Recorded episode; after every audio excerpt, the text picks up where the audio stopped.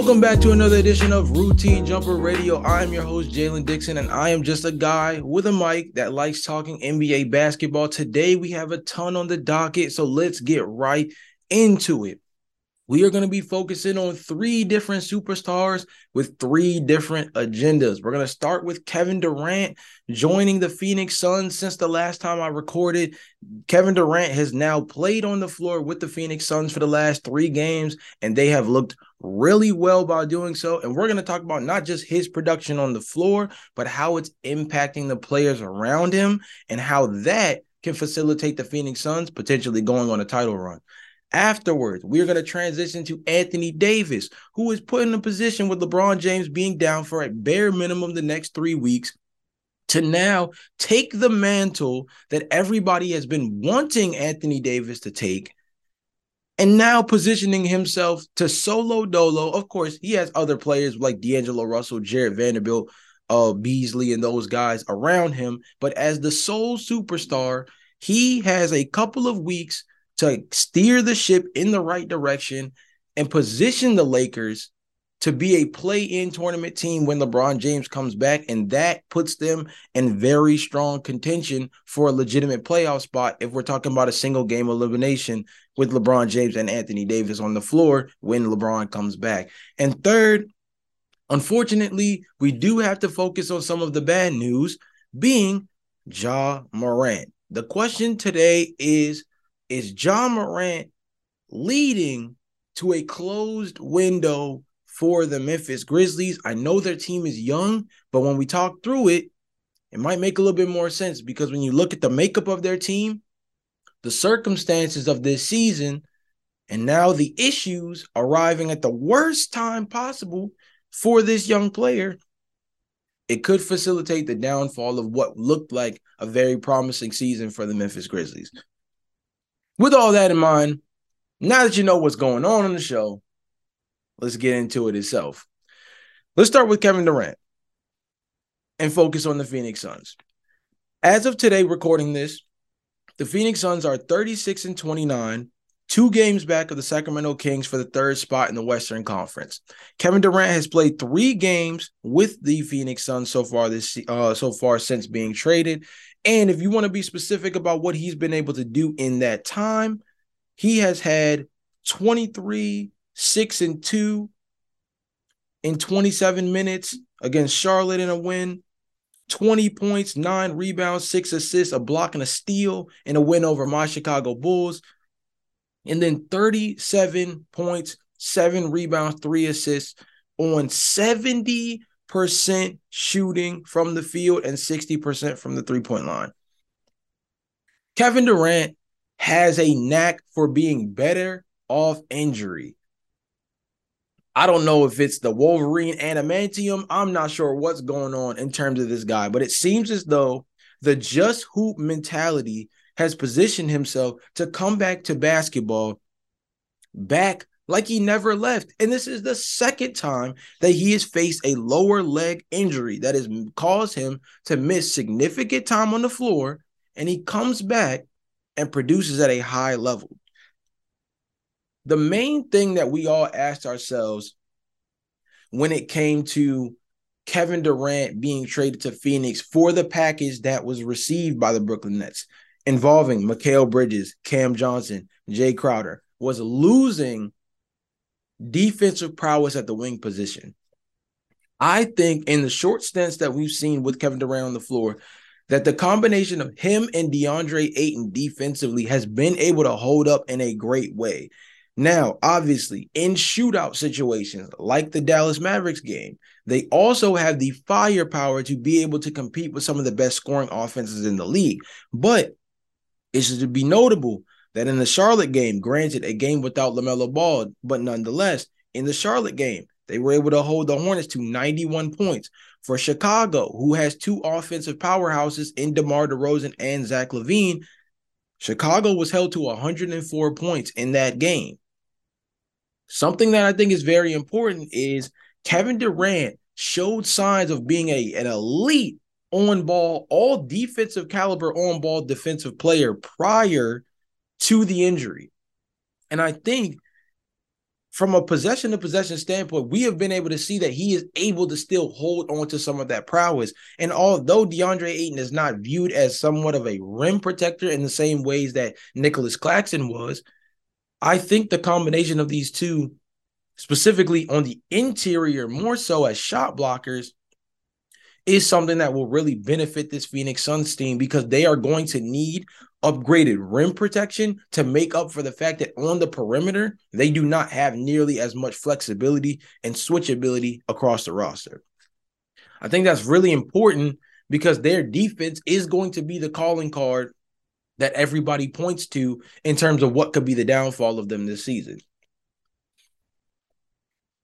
I think another thing that is so important about this Kevin Durant acquisition for what we've seen just through the first three games is more so the impact that it's had on Devin Booker. Everybody cracked this joke. I remember early when the when the trade initially happened, referring to this old Devin Booker tape at an open gym, and he was referring to like, I'm trying to get better. Why are we working through double team? Why are we double teaming and all that stuff? And now the ironic thing about it is he can never be double teamed again while this team is set up the way it is. He can't. You physically cannot double team him because this Phoenix Suns offense is pick your poison. They are going to mid range you to death. Chris Paul has not really had great games through these first three games with Kevin Durant, but the facilitation is there. And I think that that's the main thing that we're looking from from CP I think the most important part about what Kevin Durant has brought to this team is that he has been able to unlock everybody's role. What is the role that is going to make this team click and fire on all cylinders in a playoff setting? If D Book can just score, which he has scored 30 points and 30 or more points in all three games with Kevin Durant on the floor. If CP can just set up guys and create offense by just being able to manipulate the floor in ways that we know he is able to do. If DeAndre Ayton is able to grab nine to 16 rebounds a game and be a post threat interior on the interior, if everybody is able to focus on what their skill set best provides on a basketball floor, as opposed to DeAndre Ayton being asked to be a 20 and 20 guy, or D Book having to have more on ball responsibility as a point guard, or having more point guard like roles within the offense because of the fact that CP has slowed down from an offensive standpoint, or from, or with that in mind, continuously asking CP to try to be a 15 to 20 point a night scorer when it seems as though those times have come and gone. Being able to revert everybody into their primary role has allowed everybody to play with a certain level of openness. And now you just have Kevin Durant on top of all of that. I think that's the insane part about what he has been able to add to this team more than anything is that his mere presence on the floor creates a secondary primary position for himself while alleviating others of a secondary primary position. Because for him he essentially is the cherry on top in terms of everything that this team needs. They have three point shooting. They have a lead elite scorer in D Book. They have a guy in the post in DeAndre Ayton. They have a lead facilitator in Chris Paul. So he gets to step in as a roamer. He gets to step in as a guy as, as in the sense of do you need me to go out and get 20 points per game? 20 plus points per game. I can go do that. Do you need me to go out and get steals and get shot uh, and block shots? I can do that. Do you need me to hunt down on the perimeter and be able to guard? Maybe not an elite level but at a very high level especially considering his age and injury history. He can go out and do that. Kevin durant in a sense is taking on more responsibility with the versatility he provides, but his overall potentness on the offensive end specifically has allowed this team to fall into roles. And by doing so, they've been able to maximize their individual skill sets within those roles. I think that's huge. I think that is big time because before Kevin Durant arrived, especially with Devin Booker injured, but even after that, there was this time period where they were asking Mikal Bridges to have to do more. Or, of course, when Devin Booker was on the floor, he was looking like an MVP candidate because he was kind of picking up in spots where CP was not providing, especially especially the beginning of the season, more in particularly. Again, that's where D Book's MVP case kind of lies the most. But that has a lot to do with the underwhelming play of CP, who kind of looked like he was still off that cliff dating back to the end of the Dallas Maverick series. Basically, the running joke was from the minute he turned 37, he jumped off. And it was starting to look like that at the beginning of the year as well. And although he's kind of started to turn back the clock a little bit as of recent, of course, we all worry about the sustainability of it, especially because Chris Paul hasn't really had an injury yet this season, like a real injury that's held him back. The hip thing has obviously been a nagging issue, but Chris has not missed any significant time this year. And that is, of course, another odd thing as well. Kevin Durant just puts this team in a completely different stratosphere in terms of what they're able to do from a flexibility standpoint. Because again, it goes back to this idea of picking your poison. Kevin Durant, this is the cool part about Kevin Durant's ability to fit into any offense. This is the interesting part about the idea of dropping a guy like Kevin Durant's skill set into a Phoenix Suns team as opposed to a Russell Westbrook, for example. This is a great way to kind of utilize those two as a comparison, both entering different teams where you would believe that the skill set better fits with the team that's going to be around them. Kevin Durant's impact alone from a gravity standpoint is enough to be able to step in and simply be a 25 plus per game scorer while being able to do all of the other flexible things around the floor while allowing the guys around him to settle in. Russell Westbrook, on the other end, has a skill set that definitely does maximize the Clippers in a way by helping to create more three point opportunities. You have one of the best three point shooting teams in the league, so on and so forth. But the need for the ball in his hands creates a situation where the decision making goes primarily through Russell Westbrook, and therefore, despite the fact that his skill set may aid the Clippers, his mentality may be a detriment to the Clippers.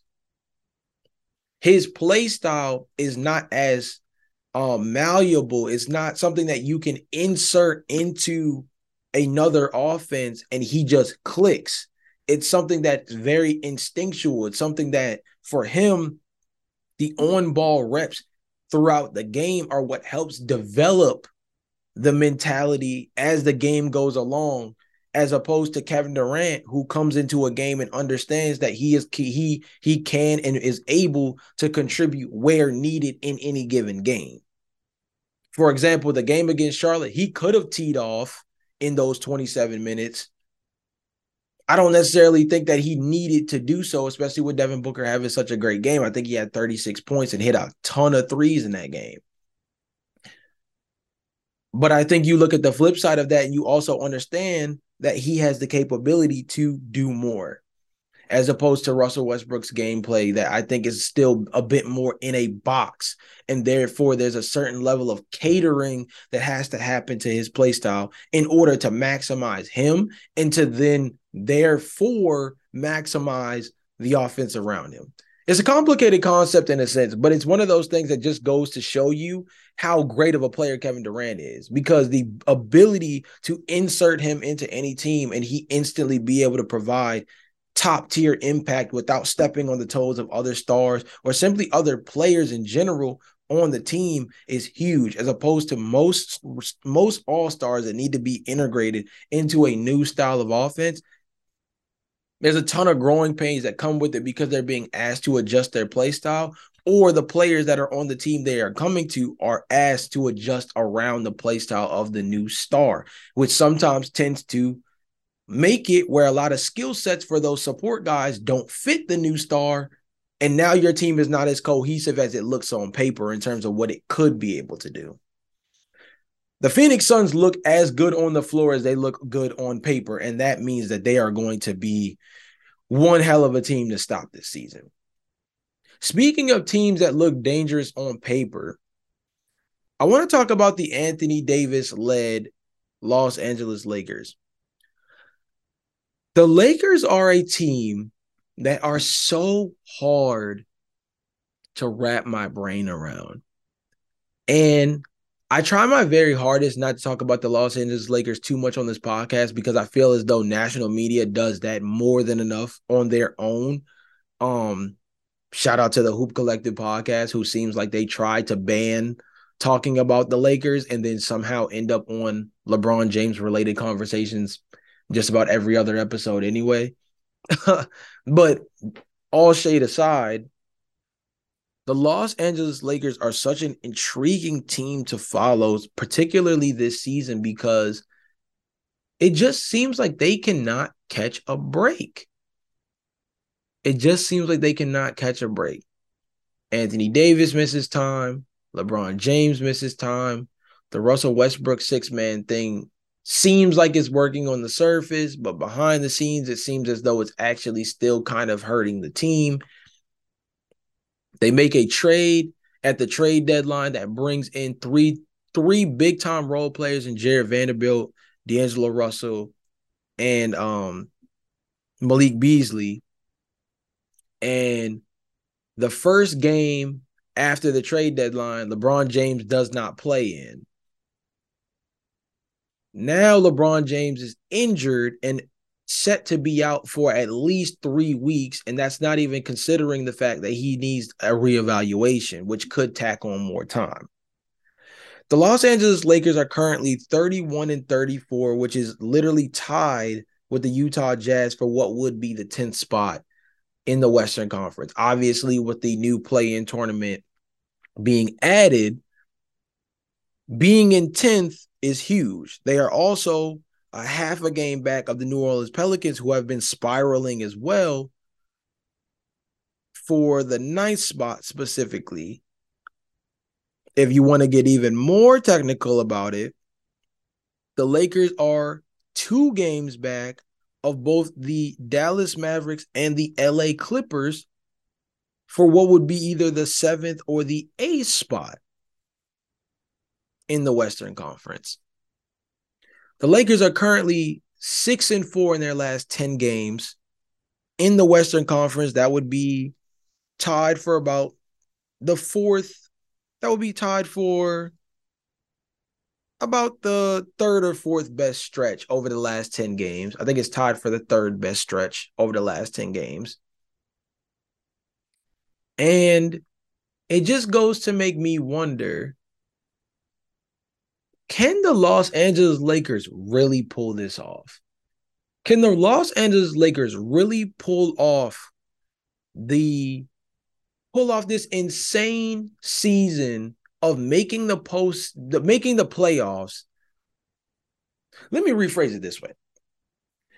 Is it really possible that the Los Angeles Lakers after injury injury concerns after injury concerns roster construction issues after roster construction issues, internal conflict after internal conflict, truly still just be that talented enough to make the postseason just due to the fact that they are that good at the top end. They have supporting role players now that fit their actual rosters play style that they want to play with. And they simply are in a Western conference that can't seem to figure itself out is that really the reality of this season is that the Los Angeles Lakers are positioned in a way where their talent is that good that in a Western Conference that is so confusing, their team is able to stick around, linger in the shadows just long enough to be dangerous and make the play make the uh the play-in tournament with a chance to really make the playoffs in a Western Conference that can't figure themselves out. Why do I why is this so important? Why is it so important?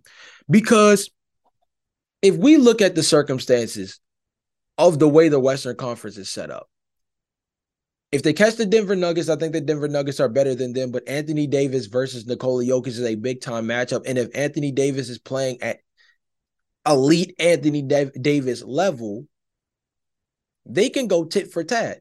And then the, the the, the second best player in that given in that given series would probably be LeBron James by a mile.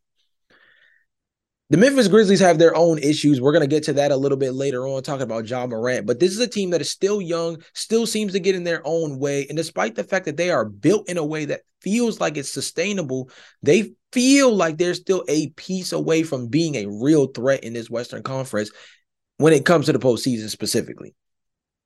The Sacramento Kings are the team that everybody keeps putting a target on because they feel as though, despite the fact that they are the number one offense in all of the NBA, they have two All Star players in De'Aaron Fox and Domantas Sabonis, and they have a very solid backup uh supporting cast, excuse me, of guys like Malik Monk, Kevin Huerter, Harrison Barnes.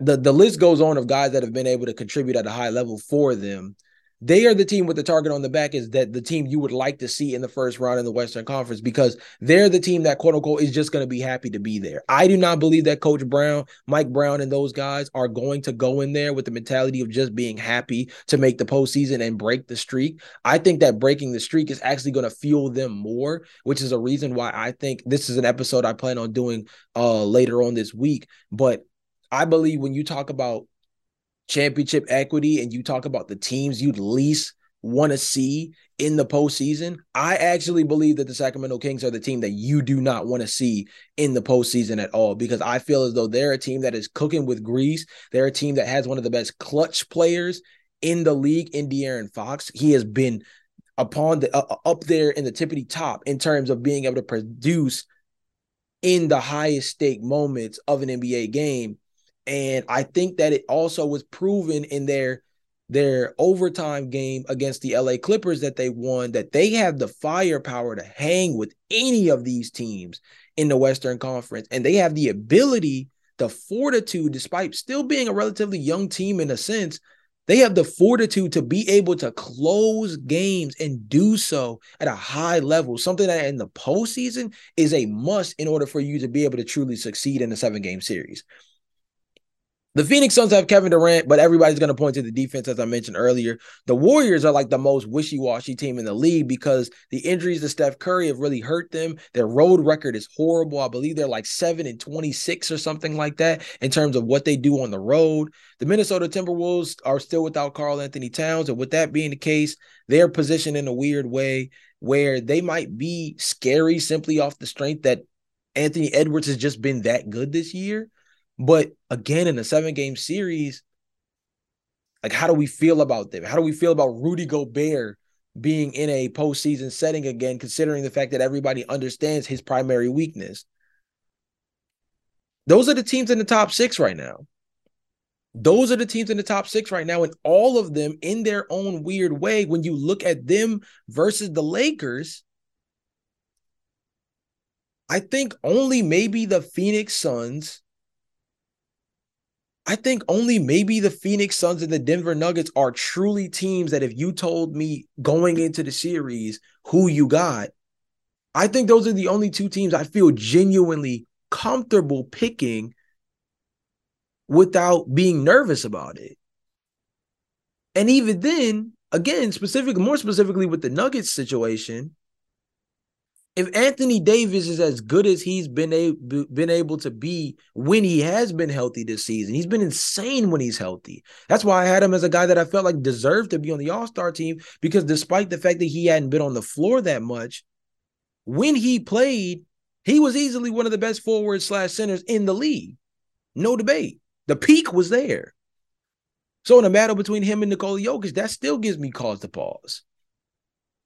The Lakers might actually be in position to be one of the most dangerous teams in the Western Conference if they're able to pull this off. If the Western Conference allows the Lakers to make the play in tournament against anybody between the Pelicans and the Utah Jazz, and then face off against anybody between the Dallas Mavericks, Clippers, and Timberwolves, there is a chance that the Lakers could come in as an eighth seed in the Western Conference with LeBron James, Anthony Davis, and a roster that actually makes sense for the first time in two years. Bro, I have no idea how the West is allowing this to happen. and it's tough to say it like that because it's obviously not like they're truly picking the picking on the Lakers to be able to just be able to survive this. But that the the the volatility in the Western Conference more than anything, I think more even than the talent that the Lakers have. The the vol the volatility in the Western Conference is keeping the Lakers season alive despite all of the signs pointing to the Lakers truly not being good enough in retrospect to be able to make the postseason. They've been too injured. They had too much of a rough start to the year. They're trying to make adjustments now with with and without LeBron in terms of what they've been able to do at the trade deadline. Yet here we are.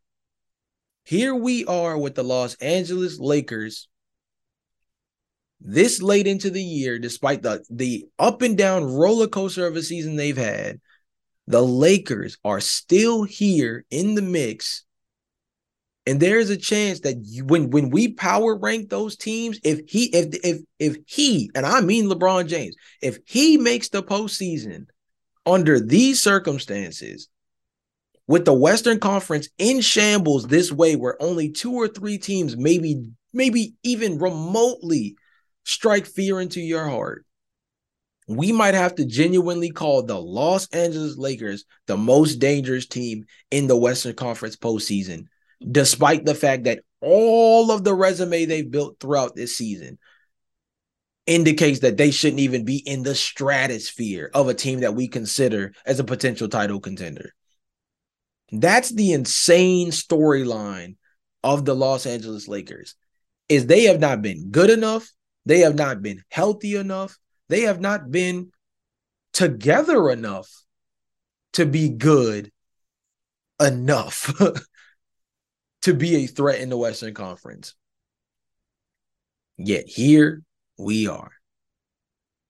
Man, it's insane. It's insane to think about the Los Angeles Lakers on that level, but it just goes to show you how much turmoil is taking place in the West. And that is going to lead to a very crazy Western Conference playoffs because I don't think any team is safe.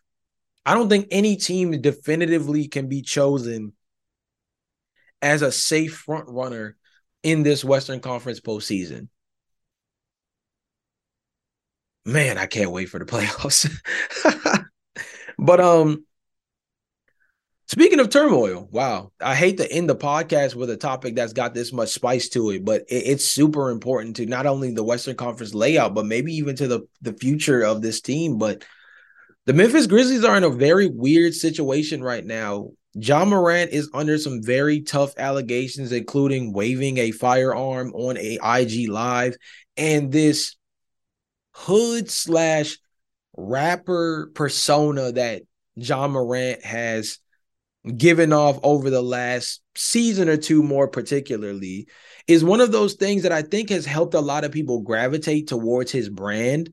Um, because he gives you a rapper lifestyle for a guy that plays basketball. And the funny thing about that is there's a lot of rappers who used to have hoop dreams. And now this is a hooper who may not have necessarily rap dreams, but he is a guy who has a a longing or a liking for the a liking to the uh rapper lifestyle. And um with that being the case, it has really put him and his team in a tough position because they are second in the Western Conference. They have the DPOY in Jaren Jackson Jr. because I believe he's going to win Defensive Player of the Year. He looks like from every metric that you look at, from everybody that you listen to in terms of doing their award podcast, it seems like that. It seems as though Jaren Jackson is far and away the lead candidate there. and then you have a supporting cast with Desmond Bane, Dillon Brooks in a contract year, probably the best backup point guard in the NBA in Tyus Jones.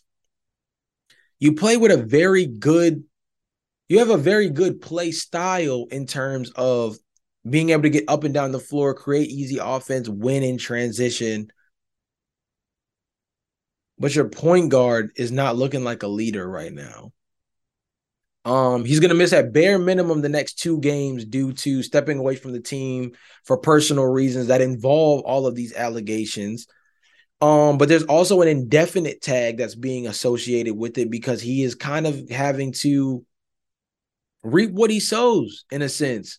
Um, for the actions that he is uh that he has uh went about over the last, you know, couple of weeks or a couple of months or whatever the circumstances are that involve all of these reoccurring incidents. And um it makes me wonder about the um it makes me really wonder about the window of the Memphis Grizzlies. Um Something that I plan on doing for this podcast is posting flashback episodes. Flashback episodes are going to be associated to the other podcasts that I've recorded in the past, being the Knockdown J podcast that I did very briefly, but am planning to rebrand um, at a later date and focusing more so on the routine jumper brand. But I had the Knockdown J podcast as well as a podcast I was doing for about two years called the Hoop Talk Pod.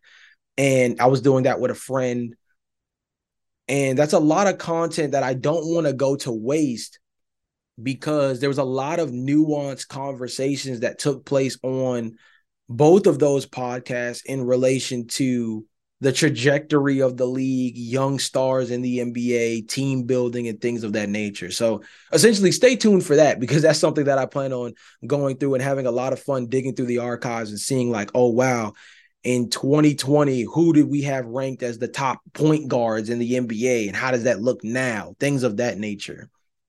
Very interested in going back and looking back at some of that that flashback content.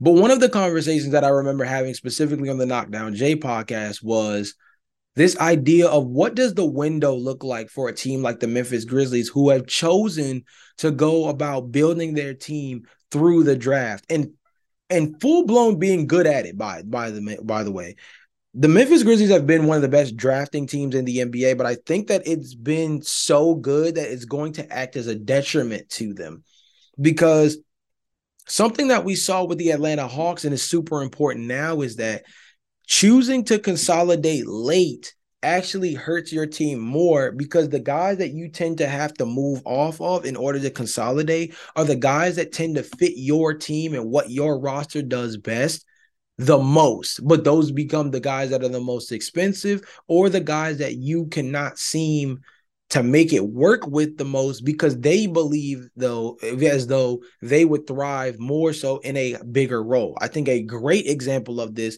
is Kevin Huerter.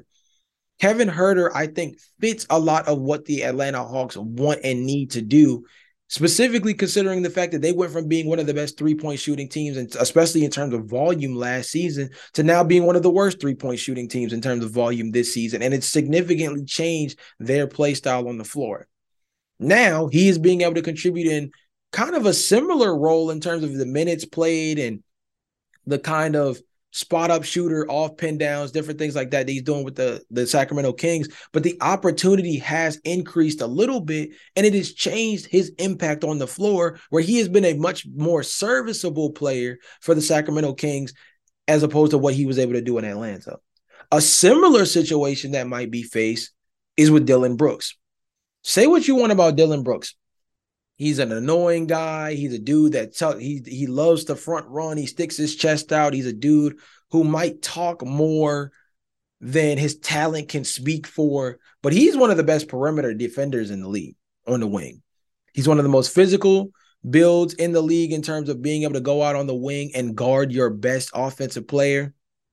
He is probably the second best defender on the Memphis Grizzlies. And although the shot chucking offensively is something that really hurts them, his defensive ability is something that helps really bring this team together because he is the guy that provides a certain level of backbone and a certain level of edge, both from a physical standpoint in terms of what you see in terms of his on ball prowess, but also Dillon Brooks, he brings a grit to the team that gives them a certain level of edge where they play with a bit more energy and they play with a bit more swag and they play with a lot more physicality. And that's something that really has helped this team bond in a way. Like I think Dillon Brooks, in a weird way, despite all of the things that he might bring to your team in terms of, like I said, a big mouth or a guy that tends to kind of stir things tends to stir the pot excuse me tends tends tends to stir the pot with the fact that he um he has a certain way about going about things. That edge is something that has really helped this Memphis team develop. A lot of people would say that's part of what really was the downfall in the Rudy Gobert trade for the Minnesota Timberwolves was they lost the grit and grind aspect, so to speak, that Patrick Beverley and Jarred Vanderbilt brought to the brought to that team last season. And that hunger on the defensive end, but also that physicality and that physical mindset brought a different edge to that Minnesota team and it made them more dangerous. And I think that Dillon Brooks acts as a similar agent for this team being the Memphis Grizzlies. So I think that they're gonna have to make they're one they're gonna have to make a super huge decision on Dillon Brooks because Dillon Brooks is due this off season, and then after that Desmond Bane is due the following season. That's not including the fact that obviously Ja Morant is under a significant extension and Jaren Jackson Jr. is a guy that they obviously want to keep around, especially with this DPOY season. So it makes me wonder, man with the Ja Morant stuff going on, the fact that the Memphis Grizzlies were not very active at the trade deadline outside of acquiring um I believe the only acquisition they made was um three point shooter from the LA Clippers, man. I, I feel so bad for like not Luke Kennard, excuse me. Yeah, duh. I'm over here about to look it up, and it's like, duh, I, I know who I know who he is. But um Luke Kennard was their only acquisition, and I feel as though Luke only really provides more so for the regular season. Um, they definitely need more three point shooting, but they are going to need as much versatility as possible on the perimeter defensively around Ja Morant in the postseason. So they're gonna need Desmond Bane, and they're gonna need um they're going to need Dillon Brooks on the floor, which doesn't leave a lot of space for Luke Kennard in those lineups. He is an interesting fit next to Tyus Jones. So that's something. But um nonetheless, they didn't make really any significant moves at the trade deadline. They are in a situation now with Ja Morant where I think that this is creating a significant distraction for a team that hasn't really been playing very well a lot of that having to do with the fact that Steven Adams has missed a ton of time. And although they're the second te- the second seed in the Western Conference, I still feel like their reliance on transition play and up tempo basketball is something that could hinder them in the postseason setting. See, I think the big thing was when you look at the Minnesota Timber, the, when you look back at the Minnesota Timberwolves series, it had more to do with the fact that the Minnesota Timberwolves cannot close games than it had to do with the fact that the, that the Memphis Grizzlies were better than them. I don't think from a talent perspective that the Minnesota Timberwolves were better than the Grizzlies, but I think that the Timberwolves played better than the Grizzlies for majority of that series. Memphis just had a better time closing games than Minnesota did, and that was what really flipped that series on its head. Many believe that if Ja Morant was not injured during that Golden State Warriors series, that a series that went to six could have genuinely went to seven games. And with Ja Morant being on the floor, that outcome could be significantly different depending on the circumstances. But you look at two teams in the Minnesota Timberwolves and the Golden State Warriors that kind of thrive in that up and up uh, that up tempo play style. And so, with that being the case, it kind of plays to the hands of a team like Memphis. But what if, what if you're playing up against a team like the Dallas Mavericks? That's a much slower paced team that can thrive in the half court with guys like Kyrie Irving and Luka Doncic with two of the best fourth quarter closers, despite what the record looks like, because I believe they're like two and four with with Luka and uh, Luka and Kyrie Irving together, or something along those lines. What if you face off a team against like the Mavericks that like have two of the best fourth quarter closers like in the league? What if you face off against a team like the LA Clippers where you have two guys in Paul George and Kawhi Leonard that just in in spurts, more so Kawhi than Paul George, but nonetheless, both guys have really showed top tier signs of being elite playoff performers. I worry about the Memphis Grizzlies because I feel as though this whole culture they've built around Ja Morant, not even just all the the hood slash rapper lifestyle stuff or the hard body grit and grind times two era they're trying to create. But I think their overall mentality is they're so Memphis.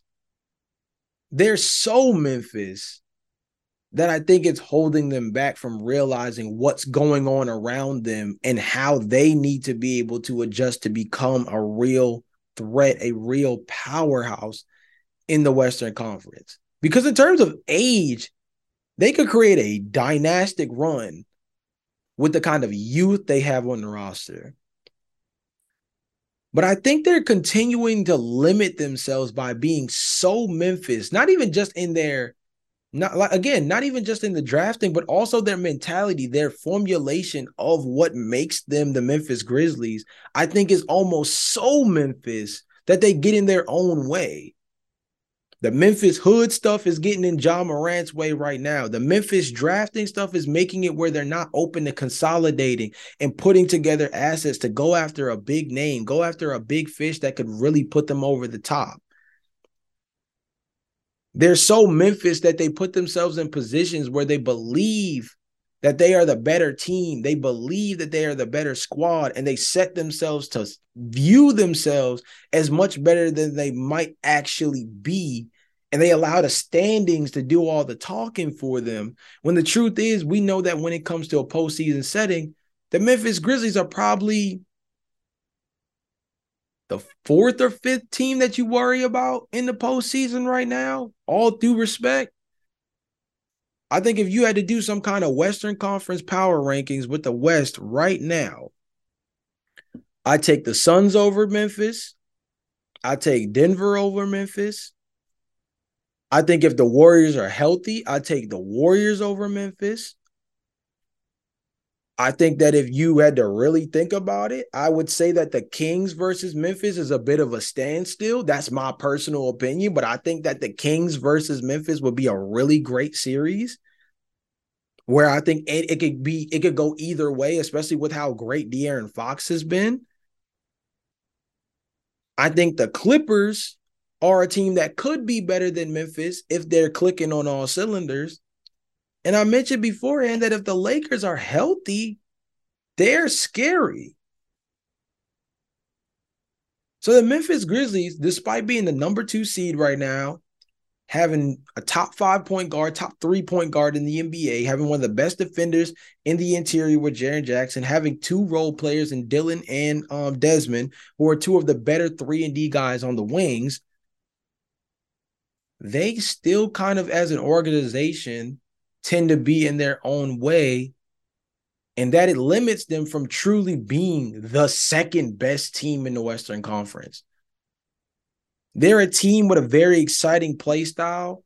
They have youth and they have talent that thrives in the regular season. But in the postseason, they just don't scare me yet. I think that's where I'm at. I'm think I think that's where I'm at. I think all of this Ja Morant stuff, I think all of this stuff that we saw, or the stuff that I guess we didn't see at the trade deadline. I think Memphis's season in general, even with how good everybody has played, kind of culminates to this point that the the the Memphis Grizzlies are a very good regular season team. This is the second straight season where we've seen them atop the Western Conference looking like one of the better teams in the regular season. But I've come to this conclusion for a second straight year that despite how good the regular season has been to the Memphis Grizzlies, I don't fear them as a top five team in terms of championship equity this postseason coming out of the Western Conference. And that makes me wonder what their window looks like. That makes me genuinely wonder what their window looks like because Ja Morant has a very volatile play style that leads to a lot of injury concerns. They have a lot of money that's going to be under conversation over the next two to three seasons with guys like Dillon Desmond, and others that they have on the roster because they've gone about a more homegrown approach. This is probably the healthiest season that Jaren Jackson has had in years, which means that from a production standpoint, this also might be the best shot they have of having a full fledged Jaren Jackson Jr. engaged on the floor so, what truly does the what truly does the window for the Memphis Grizzlies look like despite their youth? I think that's a huge question to have to ask when you talk about what it is that the NBA is going to look like over the next couple of seasons because everybody loves to be ahead and talk about the next it kid team everybody likes the idea of trying to hop on the bandwagon of being ahead and choosing a youthful team to be the next powerhouse in the NBA. I think that a season ago, two seasons ago, that it kid was the Atlanta Hawks. They came out last season and got manhandled by the Miami Heat without Jimmy Butler and Kyle Lowry. Last season, I think it was the New Orleans Pelicans who missed Zion for a significant time, went into the postseason and pushed the Phoenix Suns, who had the best record in the NBA, to six games. It came into this year with, with a top 10 pick in the NBA draft, picked Dyson Daniels, and got Zion Williamson back. Everybody thinks, oh, dang, if New Orleans did that without Zion, if they can have Zion healthy, oh man, what will they look like? Well, Zion hasn't been healthy. When he has been healthy, the fit with him and Brandon Ingram has been dicey. Brandon Ingram has missed time. CJ McCollum has not played as well so far this year. And they're currently ninth in the Western Conference with a chance between them, the Utah Jazz, and dare I see say even the Oklahoma Thunder and Portland Trailblazers, who are literally a game behind them, there's a chance that the New Orleans Pelicans could actually end up missing the postseason altogether this year. And now I have this weird feeling that the Memphis Grizzlies are that next it kid on the block that everybody thinks is about to be this next youthful dynasty that gets humbled and I love the Memphis Grizzlies. The Memphis Grizzlies are like my second favorite team in the NBA behind the Chicago Bulls, obviously. But I have this weird feeling that similar to the Hawks, similar to the New Orleans Pelicans, that like the Memphis Grizzlies are going to be that next that next team that everybody has all this hype and belief about in the offseason after seeing what the last year looked like and then, in a sense, they get in their own way, hold themselves back, and now look like a team we should be more worried about than optimistic about. I'm definitely worried about the Memphis Grizzlies, man. I am I am definitely worried about the Memphis Grizzlies. Man, like I said, I cannot wait for the postseason. It is going to be insane. With that being the case, guys, I'm going to bring this episode to a close. I've got a couple of really strong ideas for some evergreen content to work on um, over the next couple of weeks as we lead to the um the NBA postseason. I mean, we are so close. It feels like this season has flown by. Um, but with that being the case, remember to like, comment, subscribe. Remember to check me out on all podcast streaming platforms. Also, remember to check out the Hit Your Free Throws podcast every week. We tend to drop at least one episode a week, either on Tuesday or on Wednesday morning, 10 a.m. Me and TV have some really nuanced constant um, conversations that I also enjoy over there. And yeah, man, the NBA postseason, it just feels like every week is going by faster and faster. And it goes to lead us that, like, it goes to show us that, like, wow, we are in for a really, we are in for a really crazy postseason. Um, nonetheless, let me finish my intro very formally. Remember to like, comment, subscribe. Check me out on all podcast streaming platforms. I am locked in as we make this push for the postseason. I'm going to also be super locked in in terms of YouTube, TikTok, and Instagram. So check out the knock you, uh, the knockdown J page and the routine jumper page on Instagram and TikTok, as well as look out for the YouTube link. I will be dropping that in the description of episodes for the podcast starting sometime later this week yeah, man, loving the NBA so far. But until next time, I'll see you guys later. Peace.